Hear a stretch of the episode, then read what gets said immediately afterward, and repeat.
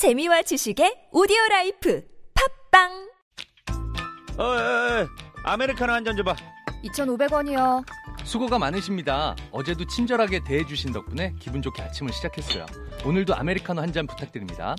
네, 저도 감사합니다. 이천오백 원입니다. 왜 나한테는 안 웃어? 지금 나 무시하는 거야? 안녕하세요. 티비에스 진짜 라디오의 김인석, 윤성호입니다. 따뜻한 말과 배려, 오늘 여러분은 어떻게 행동하셨나요? 모든 노동자는 누군가의 가족이고 친구이고 자녀입니다. 이 캠페인은 티비에스 서울시 감정노동센터 안전보건공단이 함께합니다. 테라펀딩 십이 퍼센트 수익률. 테라펀딩 함께해요. 테라펀딩 수익률 십이 퍼센트, 새로운 투자 방법. 예적금 이자는 너무 낮아. 십이 퍼센트 수익률 테라펀딩. 한 달마다 도착하는 남다른 이자 수익. 만 원으로 할 수 있는 부동산 투자. 네이버에서 테라펀딩을 검색하세요.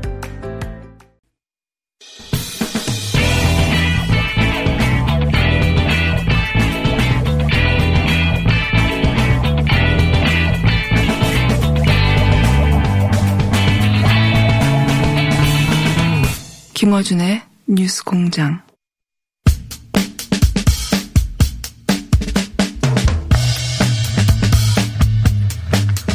자, 이번에는 미국 대선 상황도 좀 짚어보겠습니다. 국립외교원 김준형 원장 전화 연결되어 있습니다. 안녕하세요, 원장님. 네, 안녕하십니까. 어, 보통 해외를 나가시지 않는 한 저희가 항상 스튜디오로 모셨는데 오늘 여차여차해서 아, 네. 전화 연결이네요. 예. 네, 이제는 사전 질문지도 안 주네요, 저한테는. 네. 어차피 네, 질문지 가봐야 알고 있습니다. 네. 질문지대로 저희가 안 하니까. 예. 네, 네. 너무 섭섭하게 생각하지 마시고. 아, 네. 각오하고 있습니다. 네. 그 미 대선 관련해서 뭐 국내도 굉장히 많이 보도됐고 미국에서 뉴스가 많이 나옵니다. 근데 이제 네. 대체로 트럼프 대통령과 바이든 후보 사이의 격차가 더 벌어지고 있다. 바이어, 바이든이 힐러리가 넘지 못했던 오십 퍼센트 벽을 넘어섰다.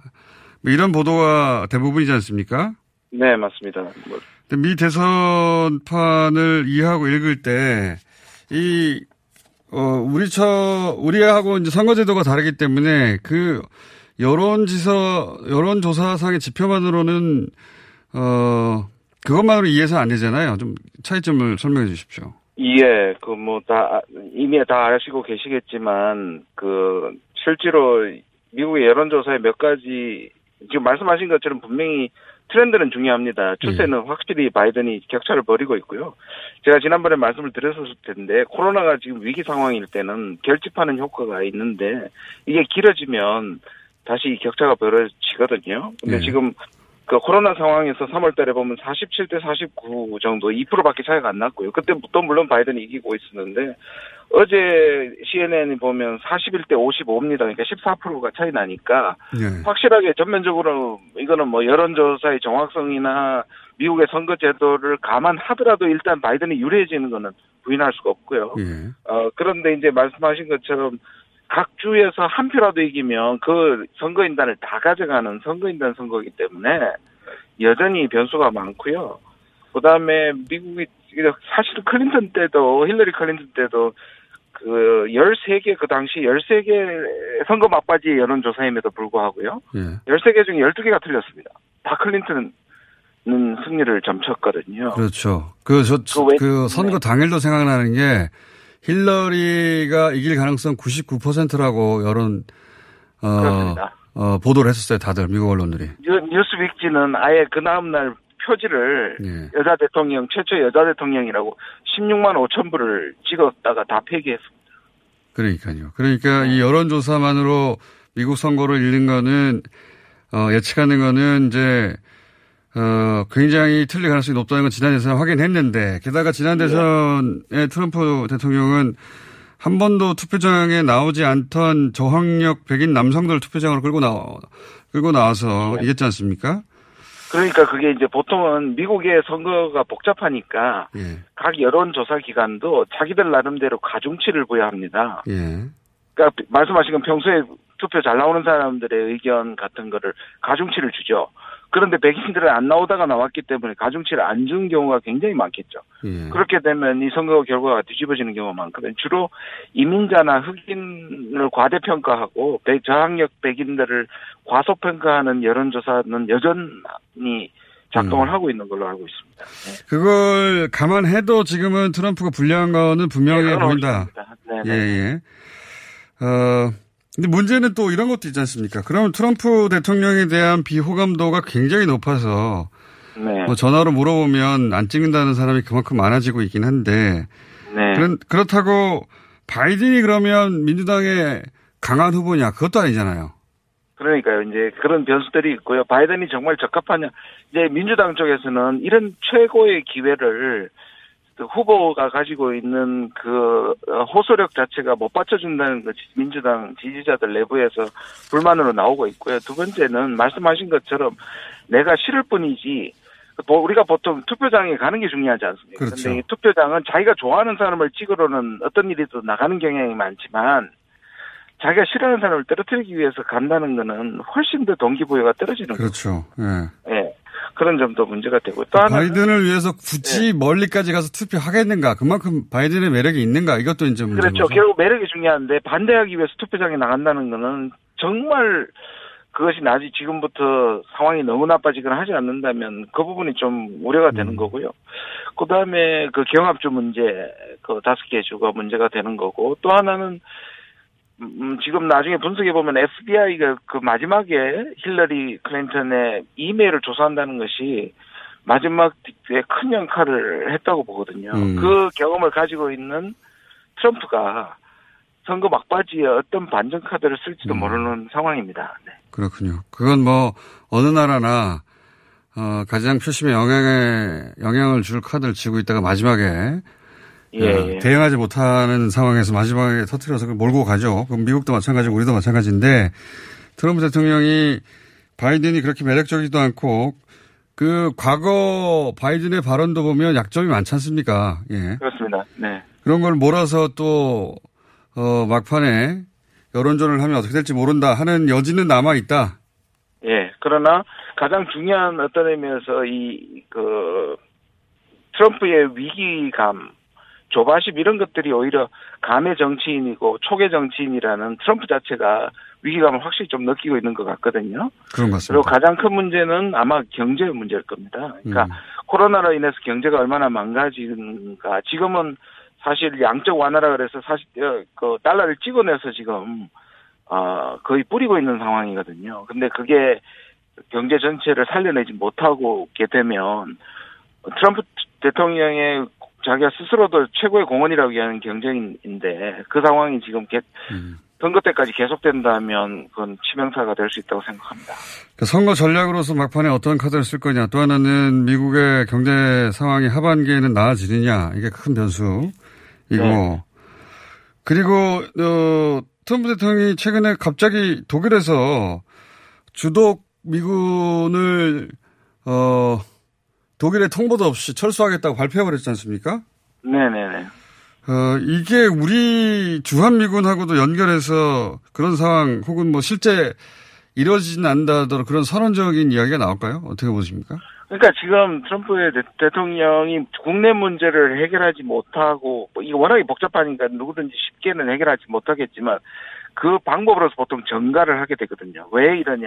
근데 이렇게 힘든데 왜 남의 나라 가서 지켜주느냐. 가장 단순한 논리가 네. 지지들한테 먹히니까 그렇게 할 가능성이 꽤 있죠. 그건 사실은 이천십육 년에도 그랬고요. 그렇죠. 그러니까 이게 이제 방위비하고 문제가 되고 또 우리가 사실 거기에 흔들리게 되면 또 이제 사실상 우리가 파장을 많이 받게 될 가능성이 음. 있는 거죠. 그러니까 우리 미국의 경제도 어려운데 더 이상 경찰 국가를 할 게 아니라 그 돈을 네. 아껴서 미국에 쓰자. 이게 트럼프 대통령의 맞습니다. 심플한 주장 아닙니까? 예. 그리고 그때까지 철수를 안 하더라도 그 얘기만 가지고도 사실상 이제 효과가, 정치적 효과가 있다고 보는 거죠. 그러니까 실제 철수 안 하더라도 철수할 수도 있다. 네. 예. 그렇지 않으려면 방위비를 올려라. 네. 이런 카드로 써먹을 수도 있겠네요, 하반기에. 네, 그럼요. 네. 그, 북한 관련해서는 지금 그 트럼프 대통령이 국내 정치로 자기 코어 석자라 북한 관련해서는 특별하게 변수가 없겠죠. 그냥 이 상태 그대로 가겠죠. 미국에서는. 이 상태로 그렇게 가겠죠. 아마 어제 북한의 행동에 지금 최근에 북한의 행동도 사실상 그런 데 대한 불만이 누적된 거라고 생각합니다. 예. 네. 자기들이 사실상 뭐 움직일 수 있는 카드가 별로 없는 상황에서 네. 미국을 바로 건드리기보다는 이제 한국을 먼저 건드리고 불만을 표출하고 이게 이제 점점 수위를 높여가겠죠. 그래서 바로 국무부가 성명을 냈죠. 한국 통신 단절한 거에 대해서 유감이다. 그거는 이 자체보다는 이게 이제 계속 수위를 올려서 네. 혹시라도 전략 도발을 하게 되면 트럼프 대통령, 그러니까 북한 문제를 잘 해결해도 미국 대선에는 도움이 안 되겠지만 지금은 나쁜 상황에서 북한 문제까지 터지면 음. 이거는 불리한 거죠. 그러니까요. 북한 문제를 해결할 수는 없더라도 미 대선에 영향을 미칠, 악영향을 미칠 만큼의 상황은 막아야 되는 게. 막아야 되는 게 맞습니다. 네. 예. 또 북한은 그 점을 최대한 허용하겠죠. 예. 그렇겠죠. 그렇겠죠. 예. 그래서 하반기에 긴장도를 높여갈 수 있다. 네. 알겠습니다. 그러면 이 시점에, 예. 이 시점에 여쭤보겠습니다. 트럼프 대통령이 이깁니까? 바이든 후보가 이깁니까? 또 나중에 두고두고 하시려고요. 일단 이 시점 저는, 기준으로는 어떻게 전망하십니까? 저는 물론 이제 전제를 살아야 되겠지만 예. 아까 말씀드린 선거 직전에 무슨 카드냐에 따라서 많이 달라지겠죠. 현 시점에서 한다면 저는 바이든이 될 가능성이 더 많다고 생각합니다. 현 시점에서. 예. 네. 자, 제가 일단 다 기록으로 남으니까요. 두고두고 예, 틀릴 경우에 한 일 년치 정도 예, 약올릴 아이템이 좀 나왔네요. 자, 원장님 오늘은 여기까지만 하고요. 스튜디오에 나오실 때 또 네. 공개하겠습니다. 감사합니다. 네, 수고하십시오. 국립외교원의 김준형 원장이었습니다.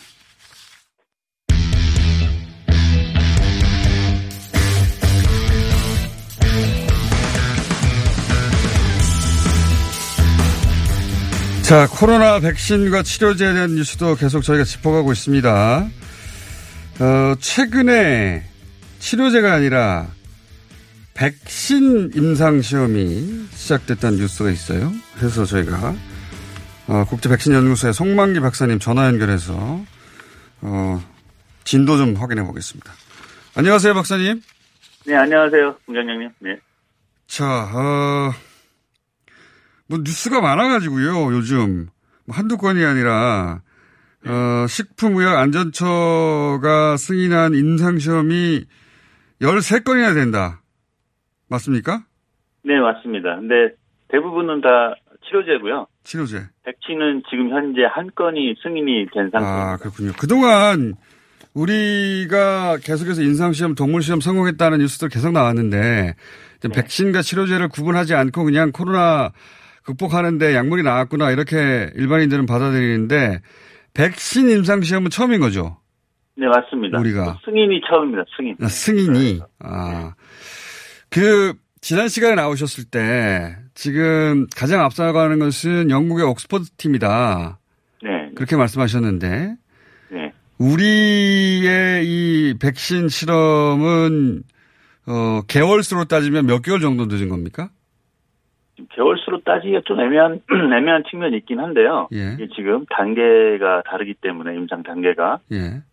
지금 영국이 이제 뭐 임상 단계를 엄청 줄여서 예. 유월부터 삼 상을 들어갑니다. 아, 그렇군요. 구월이면은 거의 이제 승인, 뭐 승인을 하겠다. 구월? 지금, 예, 구월에. 어. 지금 긴급 사용 승인이긴 하지만, 네. 삼 상을 마친 긴급 사용 승인하겠다고 지금 계획을 잡고 있기 때문에, 음. 저희가, 저희 나라 같은 경우, 우리나라 같은 경우에는 지금 아마 올해 안에 이상 정도까지 마친 기업이 있을 것 같은데, 내년 초 정도까지 해서, 네. 한두 개. 삼 상을 지금 할 곳이 마땅치 않아서요. 음. 자, 그러면. 삼 상을, 네. 일 상은 보통 뭐 수십 명 단위, 이 상은 네네. 수백만 단위의 사람, 그리고 삼 상은 뭐 수천 명, 수만 명 할 수도 있는 건데, 네네. 일, 이 상은 국내에서 할 수 있는데, 삼 상, 그렇게, 왜냐면 국내에 수천 네네. 명, 수만 명의 확진자가 없잖아요. 네네. 확진자가 없고, 지금 현재 환자가 거의 나오는 숫자가 너무 적기 때문에, 네. 삼 상을 할 수가 없습니다. 아, 그렇군요. 그러니까 네. 세계적으로 가장 빠른 영국의 옥스퍼드 팀 같은 경우는 삼 상을 구월에 마치겠다는 게 목표이고 네, 삼상을 거의 그 영국에서 한 만 명 정도, 네. 그리고 미국에서 또 삼만 명 정도 계획을 아. 하고 있기 때문에 그 정도 하게 되면은 상당히 뭐 효능 및 안전성이 음. 어느 정도 꽤 증명이 어, 되는 거기 때문에요. 네, 그런 그렇게 빨리 할 수가 있는데 지금 우리나라는 이제 그걸 하려면은 해외에서 뭐 인터내셔널 여러 나라 국가들이 같이 음. 공조를 하거나 이런 전략으로 해야 되기 때문에 그렇군요. 그런 거에 대한 시간도 좀 걸릴 거고. 네. 영국이나 미국은 국내적으로도 환자가 많고 확진자 숫자가 계속 있으니까 네네. 삼상 실험을 하는데 그렇게 어렵지 않다면 우리는 국내적으로 불가능하니 뭐 인도나 브라질이나 이런 국가들하고 협력할 수도 있겠네요. 네, 뭐 그렇죠. 이제 그런 나라들도 음. 가능하고, 그다음에 동남아시아 쪽도 지금 현재 많은 나라, 그리고 아프리카 쪽도 가능하고요. 그러니까 뭐 그런 것들 전략적으로 파트너가 어디가 가장 좋은지를 좀 찾아봐야 됩니다. 음.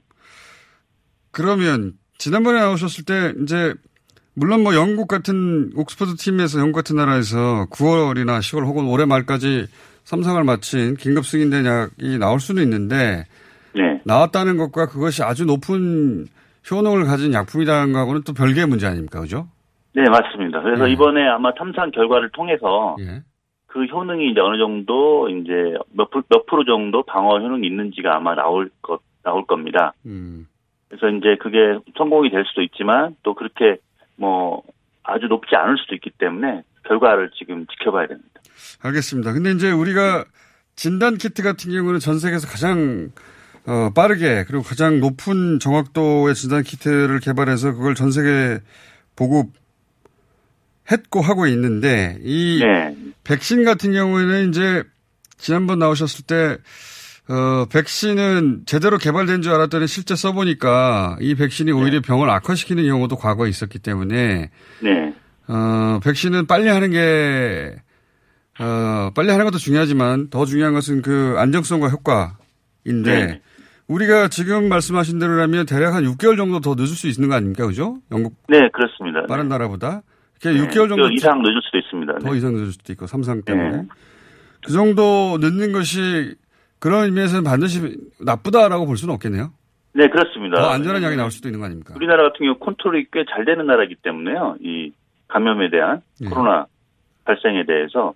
그래서 어느 정도 안전성이 어느 정도 뭐 몇만 명 한 안전성 그리고 이제 그 후에 이제 수백만 명 이 정도 이상의 이제 백신이 보급된 상황에서 그렇게 그 상황이 보급되더라도 큰 문제는 없을 것으로 음. 좀 생각을 하고 있습니다. 지금 세계적인 움직임으로 보면 영국, 미국, 중국 이런 나라에서 올해 말 내년 초에 몇 가지 백신이 동시에 나올 수도 있겠네요.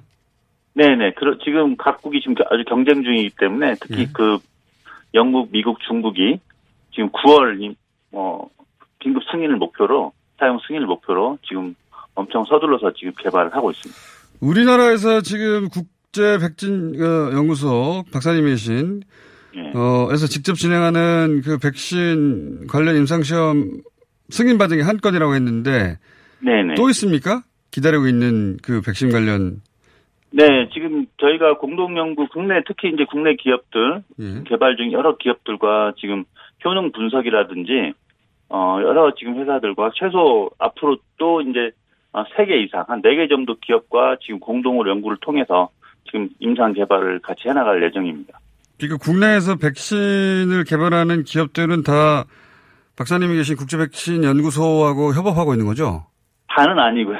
다는 아니고요. 상당히 많은 기업이 지금 상당히 많은 협업을 하고 있습니다. 네네. 칠해저, 칠해저도 마찬가지로 백신연구소하고 국내 기업들이 협업하고 있습니까? 아닙니다. 칠해저는 저희가 거의 안 하고 있고요. 아, 백신만 주로? 네. 어. 백신 위주로 지금 거의 하고 있습니다. 치료제의 진도, 국내 치료제의 진도는 네. 어느 정도입니까? 제가 그쪽은 전문성이 거의 없어서 말씀드리기 네. 좀 곤란합니다. 아, 치료제하고 백신은 또 전혀 다른 영역이군요. 완전히 다릅니다. 네. 그게 그건 줄 알았더니 또 완전히 달라서. 네. 치료제는 치료제 전문가를 저희가 다시, 다시 찾아야 되는 거군요. 네네네. 네, 네. 알겠습니다. 근데 이제 과거, 우리가 백신 선진국이라고 할 수는 없잖아요. 아, 그래도 최근 한 십 년 동안. 예. 어, 그 전과는 정말 많이 달라진 상황입니다, 우리나라가. 아, 그래요? 네, 백신 자급화를 위해서 정부에서 엄청나게 많은 지원과 노력을 했고요. 그리고 민간이 같이 협력이 돼서, 어, 상당히 많은 부분. 그러니까 그 신종플루가 이제 이천구 년에 발생했을 때 그게 이제 큰 이제 계기가 되었는데요. 네. 그 이후 그때까지만 해도 뭐 자금률이 한 이십 퍼센트밖에 안 됐습니다. 우리나라가. 어. 현재는 약 오십 퍼센트 이상 이제 되는 상황이고요. 그리고 이제 그 안동과 화순에 그 백신 임상을 지원하기 위해서 지엠피 생산 시설이 원래 내년에 이제 완공이고요. 그리고 복지부에 또 백신 리서치 센터가 만들어집니다. 그런 것들이 되면 아마 이 작업화가 상당히 앞당겨질 것으로 음. 지금 다들 기대하고 있습니다. 그런 작업들이 맞춰지면 그 백신 관련해서 우리가 그 오이시디 중에서도 그걸 오이시디 기준으로 해야 되는지는 전 몰라 모르겠는데 아는 게 그거밖에 없어서 그 말씀을 드리는데 하여튼 세계적 수준에 올라갑니까 같이? 네, 세계적 수준으로 지금 거의 올라갈 것으로 지금 다들 기대하고 있습니다. 그렇습니까? 그럼 우리도 내년 상반기 늦어도 하반기에는 우리가 개발한 백신이 나올 가능성이 있다. 아니 지금도 많이 나오고 있는데 이제 가속화하는 거죠 그것들을. 제 말은 이 코로나 백신. 이제 작업 우리가 코로나도 자, 네. 우리가 자체적으로 만드는 코로나 백신이 내년 상반기 혹은 늦어도 하반기에 나올 가능성이 있다. 네, 하반기에 나올 가능성이 상당히 높습니다. 예. 그리고 그게 이제 다른 나라보다 한 육 개월 정도 늦을지언정 더 효능이 좋거나 왜냐하면 다른 나라의 실험의 성공과 실패를 보면서 개발해야 할 거 아니겠습니까? 전략을 또 약간 뭐. 뭐, 수정하면서 갈 수도 있고요. 뭐, 투여 양이라든지, 뭐, 투여 횟수라든지, 여러 가지 이제 또, 뭐, 방법, 프라임 부스트 전략이라든지, 좀 더 다양한 전략을, 어, 저희가 이제 고민해 볼 수 있습니다. 그러니까 좀 늦는다고 해서, 우리가. 네. 어, 그렇게 걱정할 일은 아니고. 네네. 네. 지금 우리 정부의 지원과 예산은 충분한가요? 아직 그게 발표가 구체적인 액수가 발표가 안 나서 예. 저희도 지금 어느 정도 될지 지금 기대하면서 지켜보고 있습니다. 예, 돈 많이 달라는 얘기네요. 예. 백신 개발에 워낙 돈이 많이 들어가기 때문에 다른 나라들은 어때요? 영국이나 미국 같은 앞서가는 뭐 거기는 수조 단위로 지금 돈을 지원하기로 결정을 했고요. 수조 단위. 네, 근데 이제 어쨌든 그게 보급까지도 이제 포함된 금액이긴 하지만 아 뭐. 그 수백억 이상 이제 개발 비용에만 개발에만 수백억 거의 천억 가까운 돈을 지원하고 있습니다. 최근에 국내 몇몇 기업들 그 치료제 어, 개발 소식이 있는데 그 치료제는 이제 박사님 전문 분야가 아니니까 저희가 묻지 말라는 거죠. 예. 예. 치료제까지 해서 시간 잡아놨는데 일찍 끝내야 되겠네요. 박사님 오늘 여기까지 하고요. 네네. 어. 전체적으로는 하반기, 올해 하반기에 빠른 나라들 백신, 영국, 미국 같은 게 나올 수 있다. 우리는 네. 내년 상반기 혹은 하반기에 나올 수 있다. 이 정도. 내년 하반기 정도가 적당할 것 같습니다. 내년 하반기요. 예. 네. 오늘 여기까지 듣겠습니다. 감사합니다. 네네네. 감사합니다. 네. 국제백신연구소의 송만기 박사였습니다. 키도 자세도 한창 성장기인 우리 아이. 허리 펴고, 어깨 펴고, 고개 들어야지. 지금 자세가 평생 자세가 될지도 모르는데 계속 따라다니면서 잔소리만 하실 건가요? 그래서 아이에게 필요한 건 바디로직 탱크탑 주니어. 입으면 끝! 곧게 편하게. 우리 아이 자세를 바로 잡아주세요. 바디로직 탱크탑 주니어. 바디로직. 시더 시더. 아빠 발톱 너무 두껍고 색깔도 이상해. 이 녀석 그럴까봐 내가... 캐라셀 네일 준비했지. 갈라지고 두꺼워진 발톱 무좀이 싹 사라진다고. 미국 판매량 일 위, 육백 명 임상실험을 거친 전세계 사십팔 개국 손발톱 케어 압도적 지배자 캐라셀 네일. 이 주 후 달라진 손발톱을 경험할 수 있습니다. 네이버에서 캐라셀 네일을 검색하세요. 안녕하세요, 치과의사 고광욱입니다. 태아가 자랄 때 가장 먼저 생기는 기관이 어디일까요? 바로 입입니다. 먹는다는 것은 삶의 시작이자 끝인 것이죠. 백 세 시대인 요즘은 치아를 백 년 가까이 사용합니다. 그럼 어떻게 해야 치아를 백 년 동안 건강하게 관리할 수 있을까요? 바로 올바른 칫솔질과 정기적인 스케일링입니다.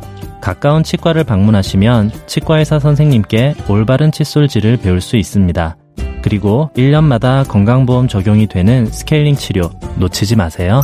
이 캠페인은 유디치과협회와 함께합니다. 자, 지속가능한 방콕을 위해서 마련한 시간입니다. 코로나가 계속돼서 방콕도 힘들어요. 그래서 되게 이 시간을 마련했는데 어, 국내 거의 모든 감독이 피하고 있는 영화평론가 렌토리 영화평론가 최광희 평론가 나오셨고요. 네, 안녕하세요. 자, 국내 거의 모든 감독이 좋아하는 평론가 윤성은 영화평론가 나오셨습니다. 안녕하십니까. 자, 오늘 주제는 어, 코로나 자체가 설마 이런 일이 있을까? 전 세계 비행기가 다 끊어지는 경우가 있을까? 음. 서로. 뭐 영화에서나 나오는 설정인데 네. 예. 겪어보니까 영화보다도 더 영화 같은 현실을 살고 있어서 오늘은 실화를 바탕으로 한 영화. 네. 실화를 바탕으로 한 영화. 저, 저 이거 좋아하거든요. 예. 네. 실화 영화? 예. 아. 개인적으로 실화 영화를 굉장히 좋아합니다. 음. 그래서 골라봤어요. 실화를 네. 영화 했는데 영화 자체 완성도가 높다, 재밌다. 음. 이런 거 좀 골라주십시오. 예. 잘해주셔야 돼요. 네. 아, 예. 저희가 이 시간에 원래 감독 한 분하고 같이 매치시키려고 했는데 네. 다들 나오려고 하다가 누가 같이 나오나요? 최강이. 아니, 왜 이랬죠, 자꾸. 아, 저한테 다, 다 갑자기 시간이 없어지고 그분들이. 아, 아니, 감독 꼭 그렇지는 않을 거예요. 저도 꼭 좋아... 그래요. 아니, 저는 좋아하는 감독님도 계세요. 아니, 근데 좀 알려주세요. 그분들 먼저 섭외하게. 속 좁은 감독들만 섭외하지 마시고요. 어, 아량이 넓은 감독들을 섭외해 주십시오. 어려워지고 있습니다. 점점 코로나 네. 어려워가지고. 자. 아, 그 실화 영화를 좀 소개를 해드리기 전에 베스트 실화 영화를 저도 이제 세 편을 뽑아왔는데. 아, 베스트. 예. 네. 왜 그래서 실화 영화를 이제 말씀을 드리기 전에 우리가 실화를 바탕으로 한 영화들 보다 보면 네. 무슨 하나의 자막을 보지 않습니까? 네. 그 자막이 한국 영화하고 그 유럽이나 미국에서 만든 영화하고 다르다는 거를 아마 자막이라고 하면 거예요. 앞에 그 사건과 관련된 요약이나 끝에 가서. 그러니까 이 영화가 실화 영화다라는 걸 고지하잖아요. 앞에 그렇죠. 베이스던 네. 뭐. 근데 이제 잘 아시겠지만 네. 소극권 영화는 베이스드 온 트루 스토리라든가 네. This is true story 이렇게만 그렇죠. 딱 짧게 간단 말이에요. 네. 한국 영화는 말이 많아요. 무진장. 앞에. 이 영화는 실화를 바탕으로 하였으나 주요 인물과 사건은 뭐 허구에 의해 어쩌고 저쩌고. 그러니까. 특정 사건과 인물과는 관련이 마세요. 이런 얘기죠. 네네네. 네. 진짜 구차하게 말이 많아요. 네. 왜냐하면 이제 그 영화에 등장하는 네. 인물이 이제 살아계실 경우나 혹은 네. 그 자손들이 명예를 훼손했다고 네. 소송하거나 네. 그렇죠. 그걸 이제 우려해서. 그러니까 그 우려는 왜 한국 사람만 하죠? 미국 사람들은 안 하나 봐요? 미국, 저도 그런 거 가끔 느낄 때가 있습니다. 음. 미국의 현재 살아있는 정치인인데 네. 저렇게까지 망가뜨려도 되나? 아, 네. 네, 그런 영화들 있죠. 네, 네. 깜짝깜짝 놀라는. 그럼 예를 들면 트루스 네. 같은 영화 있죠. 트루스. 음, 아, 트루스. 예전엔 식스 미닛에서 그 이 부시 대통령의 군 문제. 음. 예. 그 사실 말하자면 이제 군 어, 부정 문제죠. 이거를 네. 이제 파헤친 어, 적이 있었는데 네. 그 실화 사건을 그대로 재현한 영화가 병역 병역 기피 병역 기피 음. 예. 뭐 장교로 갔는데 아무데로 그 좋은 보직으로 가가지고 그냥 놀다 예. 나왔다 이 얘기예요. 예, 아버지 백으로. 예예예. 예, 예. 근데 그거 해가지고 식스 미닛 그 취재팀이 다 해고당했죠. 음. 근데 이제 그거를 재현해서 만들었는데 뭐 조, 조지 부시 그대로 실명 그대로 다 나옵니다. 맞아요. 네. 그렇다고 해가지고 그 만약에 그 뭐 조지 부시 대통령이 나의 명예를 훼손했다라고 걸면 미국 사람들이 네. 누구를 욕할까요? 그렇죠. 네. 대통령을 욕한단 말이에요. 아니, 문화적 포용력이 없다. 네. 예, 예, 예. 그런 문화가 있는데 우리한테 그런 게 없다. 그럼 우리나라는 이게 그렇게 된 게 결국 계기가 있었는데. 그 외 예전에 그때 그 사람들이라는 영화가 네, 있었죠. 예. 박정희 전 대통령 시해 사건을 예, 예. 어, 한 영화인데 그 영화 임상수 감독이 최 처음에 다큐멘터리를 다큐멘터리 넣었는데 그 뉴스 화면을 넣었어요. 아, 장례식 화면. 맞습니다. 근데 그거 넣었다고 이제 그 박지만 씨가 그 상영금지 네. 가처분 소송을 했는데 법원에서 인용됐죠. 그래서 임상수 감독이 그 이후로 영화 활동 굉장히 위축됐어요. 그렇죠. 네. 그리고 너무 화가 나가지고 네. 그 장면을 그냥 어, 삭제를 해. 하라고 법원에서 명령이 나왔는데 삭제를 안 하고 그 검은색 화면으로 그냥 깔아버렸습니다. 음악만 나왔어요. 아, 예, 예. 네. 그 현장 화면이 나와 현장 음만 들리고 블랙 화면이 일 분 정도. 아, 기억이 날 듯 말 듯하네요. 네. 큰 예. 사건이었는데 그때는 예. 굉장히. 그러니까 그런 식으로 이제 임상수 감독은 나름대로 저항을 한 겁니다.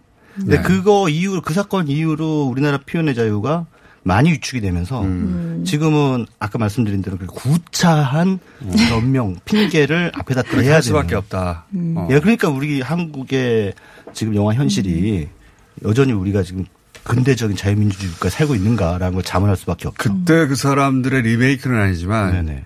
같은 사건을 다뤘던 최근의 영화 남산의 부장들 거기 보면은 실명을 못 쓰죠. 그래서 안 쓰죠. 네. 예, 등장인물은 틀림없이 전두환 전 대통령을 의미하는데 전혀 다른 이름으로 나와가지고 예. 아, 알아서 조심하는 거예요. 그러니까. 알아서 조심한다. 네. 예. 자, 그럼 불만을 이제 일단 깔고 네. 어, 베스트 삼을 뽑아오셨어요? 예. 어, 제가부터 말씀 하나씩만 하시죠 먼저. 아 예. 네. 저는 이제 베스트 삼을 이제 우리나라 영화들은 너무 많고 또 유명해서 잘 모르시는 그런 네. 외국 그 영화들을 뽑아봤는데 아주 굉장히 역사적으로 남을 만한 거대한 사건을 영화한 것도 있지만. 그렇지 않은 그냥 네. 작은 사건 하나를 가지고도 영화를 만들 수 있다라는 걸 보여준 작품들을 좀 골라봤습니다. 어, 일본 영화인데요. 네. 고레에다 히로카즈라고 아마 재작년에 깐 영화제 황금종려상 네. 어느 가족이라는. 아, 그 영화 인상 깊게 봤어요. 저도. 예. 네. 근데 뭐 그 영화는 십만 정도 들었나요? 기생충은 음. 천만 들어도 같은 깐 영화제 수상작이라도 외국 네. 영화가 되면은 뭐 십만 그 정도 되는 네. 게 또 우리나라 현실입니다. 뿐만 아니라 다른 해외 영화제에 수상해가지고 네. 국내에서 흥행한 영화 별로 없죠. 없죠. 네. 예전에 어둠 속의 댄서라는 영화가 네. 한번 흥행한 적이 있었습니다. 저는 그 영화를 왜 흥행했는지 모르겠어요. 그때만 댄스 영화로 착각한 거 아니에요? 그, 그 뮤지컬 영화로 착각하신 것 같은데 그때가 아마 제 기억으로는 이천 년 그 무렵이었는데 그때만 해도 우리 한국의 우리 관객들이 왜 그 주요 영화제에서 상 받으면 음. 어떤 영화인지 궁금해서 지금 보러 가는 그때 시네마테크가 좀 이렇게 많이 활성화됐었던 시기죠. 그렇죠. 이천 년대 초반 그 키노도 예, 있었고 종로 일대에도 시네마테크가 많았고 음. 아카데미 수상작이라 하면 다들 가서 한 예, 번씩 예, 보는 예. 분위기였는데 지금은 뭐 일단 영화제 상 받았다면 에이 재미없겠다 그러고 안 보죠. 그냥 알아서 걸르는 그런 문화잖아요. 영화제 상 받았어? 재미없음 인증 이런 거죠. 어쩌다가 우리가 이렇게 됐나 싶기도 한데. 어. 전 세계적으로 그런 걸까요? 아니 우리만 그런 겁니까? 우리가 특히 심한 것 같아요. 그러니까 문화 편식이 특히 이제 스크린 독과점 환경이 고착화되면서 이천 년대 중반, 이천오 년 이렇게 넘어가면서 예, 심해진 것 같아요. 아 그렇죠. 그래서 그런 영화들은 단관 예술 영화관이라든가 예. 찾기도 힘들어요. 예. 그렇죠. 예전에는 사실은 이천 년대 초반에는 와라나고 운동이라는 거 있었는데 음. 얘기가 자, 자꾸 짠데 네, 네. 와 와이키키 브라더스, 뭐, 네. 나, 뭐 나, 나비, 라이방 이런 훌륭한 영화들이 네. 어, 상영관이 적으니까 관객들이 운동을 했어요. 아, 그것도 기억납니다. 예, 예. 예. 상영관을 늘려달라고 하는 맞습니다, 맞습니다. 캠페인을 했습니다. 예. 근데 왜 그때 관객들은 그랬는데 지금은 아무것도 안 하죠?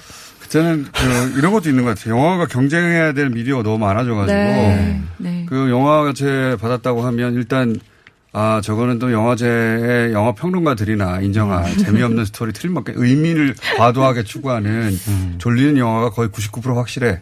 음. 이런 인, 인식이 있지 않을까. 예. 자, 자 그래서 이제 본론으로 서로 너무 길었고요. 예, 예. 아, 고레에다 히로카즈를 어느 가족이라는 영화를 만든 그러니까 일본을 대표하는 거장 감독이죠. 예. 이 감독이 이천사 년에 만든 아무도 모른다라는 작품인데요. 이 영화도 칸 영화제에서 상 받았습니다. 음. 그, 이 영화에서 열두 살 소년으로 등장한 야기라 유야라는 아역 배우가 나무주연상을 받았어요. 아, 그러니까 최연소 나무주연상. 아, 최연소로. 예. 예. 그래서 상당히 그때 당시 올드보이 수상에 가려져서 예. 많은 분들이 이 영화의 존재를 잘 모르시는데 예, 이 영화가 실화를 바탕으로 하고 있습니다. 아무도 모른다는 천구백팔십 년대 후반에 그 도쿄에서 있었던 그 사, 사남매 방치 사건이라고 있었습니다. 어. 그러니까 엄마가 아이들을 아파트에다가 놓고 음. 어디론가 가버렸어요. 어. 그러니까 외출한 게 아니라 아예 가출을, 가출을 해버렸어요. 음. 뭐 그리고 가끔 가다가 이제 애들한테 통장으로 생활비 넣어주고. 어. 아들 알아서 살아라. 음. 장남이 열두 살인데. 어. 음. 그러니까 완전히 그, 그 열두 살 밑에 뭐 거의 초등학교도 안 다니는 아이들까지 그 어린 아이들이 엄마 없이 사는 거예요. 음. 사는 이야기. 예. 그 네. 사는 이야기인데 그냥 오죽하겠습니까? 그 삶의 양태라든가. 음. 근데도 불구하고 이 영화가 보여주는 것은 이 제목이 아무도 모른다잖아요. 네. 그렇죠. 음. 그런 주변... 일이 벌어졌음에도 사회는 예. 그렇죠. 전혀 모르고 흘러가고 전혀 몰라요. 음. 그러니까 이런 그 아동 방치 사건에 대한 그 고레다 히로카즈 감독의 좀 연민이나 안타까움. 왜 일본 사회는 어떻게 하다가 이렇게 됐을까?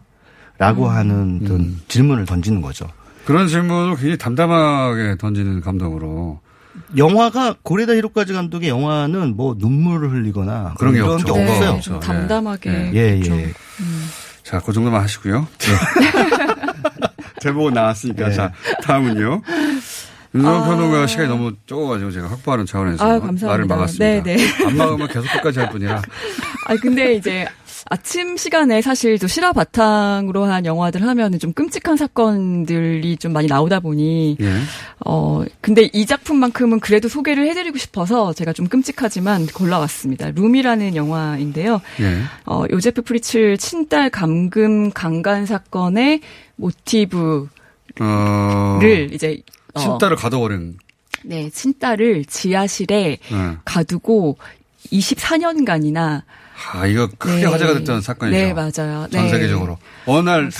탈출한 이유에 네. 알려진 거 아닙니까? 네. 그렇습니다. 그러니까 뭐 좀 자세한 말씀은 좀 찾아보시는 게 더 좋을 것 어. 같고요. 너무 이제 좀 아침에 끔찍한 사건이라서. 근데 이제 이 영화만큼은 어 그걸 이제 모티브로 하고 있지만 많이 순화된 음. 어 그런 식으로 그려졌는데요. 그러니까 이제 친딸이 아니라 납치당했습니다. 음. 네, 납치당한 그 여성이 어 자기 납치범 사이에서 이제 아들을 낳은 예. 거죠. 그래서 칠 년 동안이나 이제 그 감금 당해 있다가 탈출하게 되는 그런 내용을 담고 있는데요.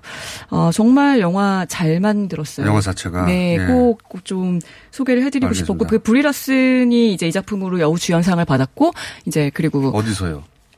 이 아카데미로? 예, 아카데미에서. 네. 예. 그리고 이제 그 어벤져스에도 출연을 하게 됐습니다. 어벤져스에도. 네. 예. 최강희 평론가님은. 이런 영화는 잘 모르시나요? 예. 아, 예, 몰라요. 자, 다시 이번에 최광희 평론가님, 선생님. 네네. 이거 비교적 근작인데요. 예. 이천십육 년에 아카데미 작품상 받은 음. 영화입니다. 스포트라이트. 그렇죠. 뭐 보셨죠? 예, 봤습니다. 예, 예. 예. 언론에 대한 얘기예요. 보스턴 글로브지가 네. 예. 어떤 사건을 추적하는 이야기죠. 그렇습니다. 예. 그 엄청난 특종을 했죠. 그 이천 년대 초반에. 어, 보스턴 교구 사제들의 아동 성추행 사건을 네. 취재하는데 그래서 이제 특종을 만들어내는 과정을 이제 재구성해서 보여주는 작품입니다. 그런데 음. 그 이렇게만 설명드리면은 좀 재미없겠네요. 그냥 싫어, 뭐 저, 정의로운 기자들 얘기구나 이렇게 네. 이제 생각할 수도 있겠는데 막상 보시면은 이 언론의 사명이라는 거 또 언론의 표현의 자유라든가 이런 것들이 얼마나 중요한지를 이제 알 수가 있는데 여기 편집국장이 너무 멋있어요. 음. 편집장이 네. 누구였죠? 우리 나요. 공장장님도 이 편집국장을 좀 본받으셔야 되는데. 본받아. 이 편집국장이 네. 딱 부임해서 이 스포트라이트 팀이 말하자면 탐사 보도 팀인데 네. 이 사건을 이미 인지하고 수, 취재를 하고 있었어요. 그래서 몇 건의 그 사건을 폭로 기사를 쓰려고 하던 찰나에 이 편집국장이 도, 와, 부세로 부임해서 네. 막죠. 음. 지금 보도하지 마라. 네.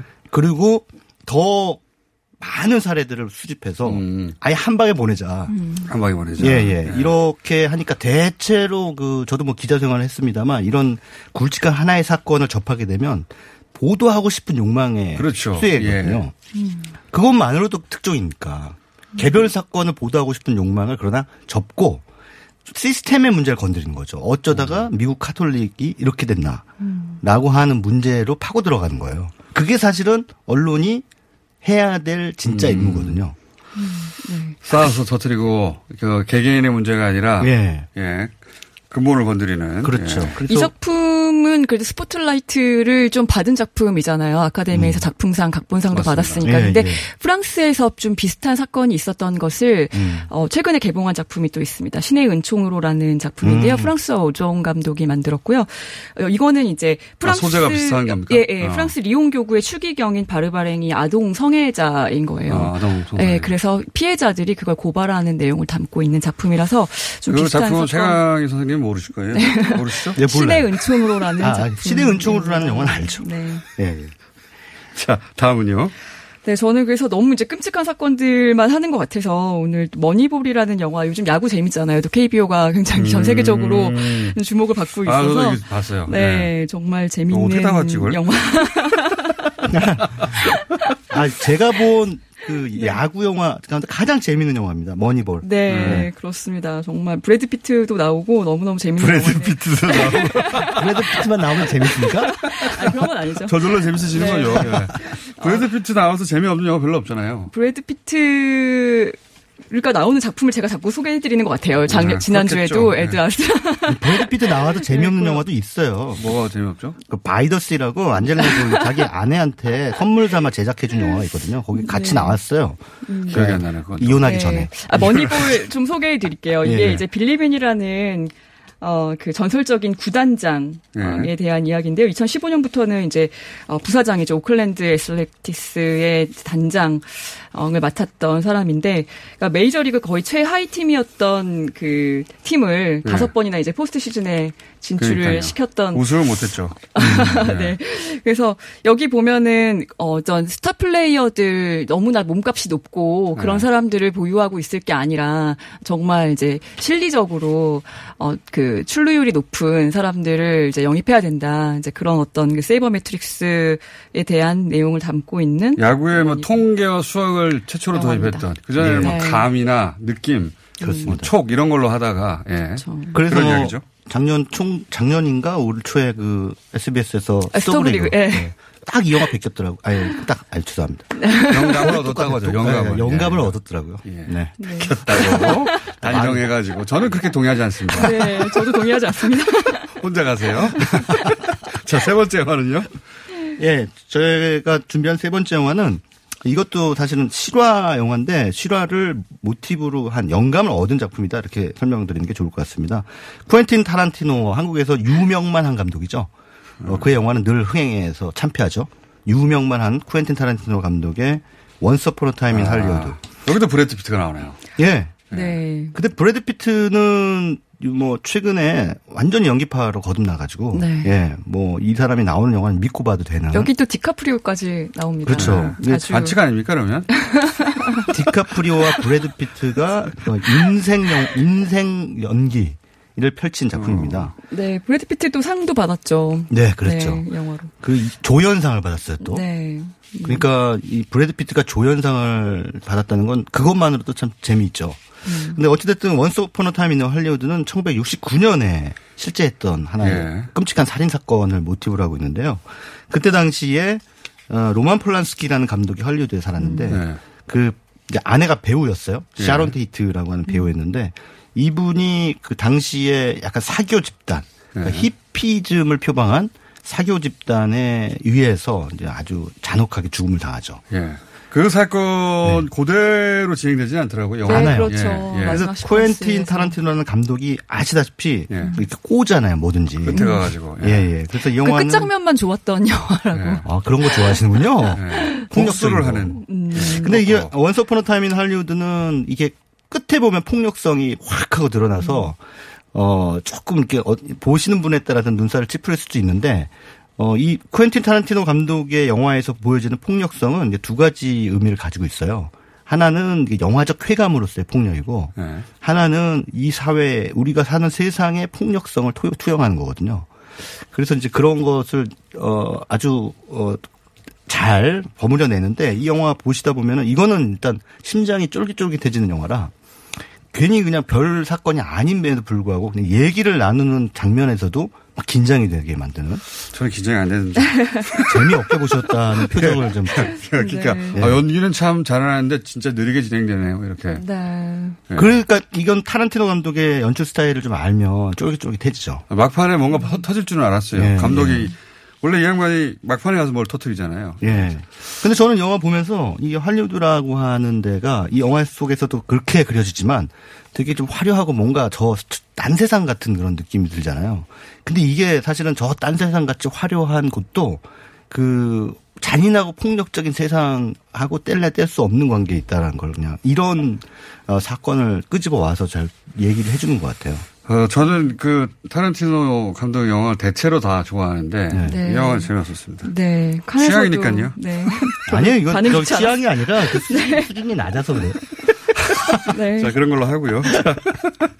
자, 세 번째 영화 딱 짧게 소개할 시간이 있습니다. 일 분 남았어요. 네, 또 공교롭게도 이 영화에 디카프리오가 또 나오는데요.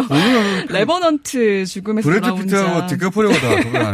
네. 네. 레버넌트. 아, 이거. 네. 예. 워낙 공장장님 좀 미학적인 영화 좋아하시는 것 같아서. 미학적인 영화. 네. 감독이 알레한드로 곤잘레스 이냐리투라고 이제 기생충이 칸 영화제에서 이제 상을 받을 때 심사위원장을 했던 감독입니다. 아, 그래요? 촬영도 네. 그레이비티랑 이냐리투 만든 엠마누엘 루베스키라는 어, 촬영 감독이 있고요. 네. 그다음에 음악도 류이치 사카모토가 있어요. 완전히 뭐 어. 영화가 좋지 않을 수가 없는 그런.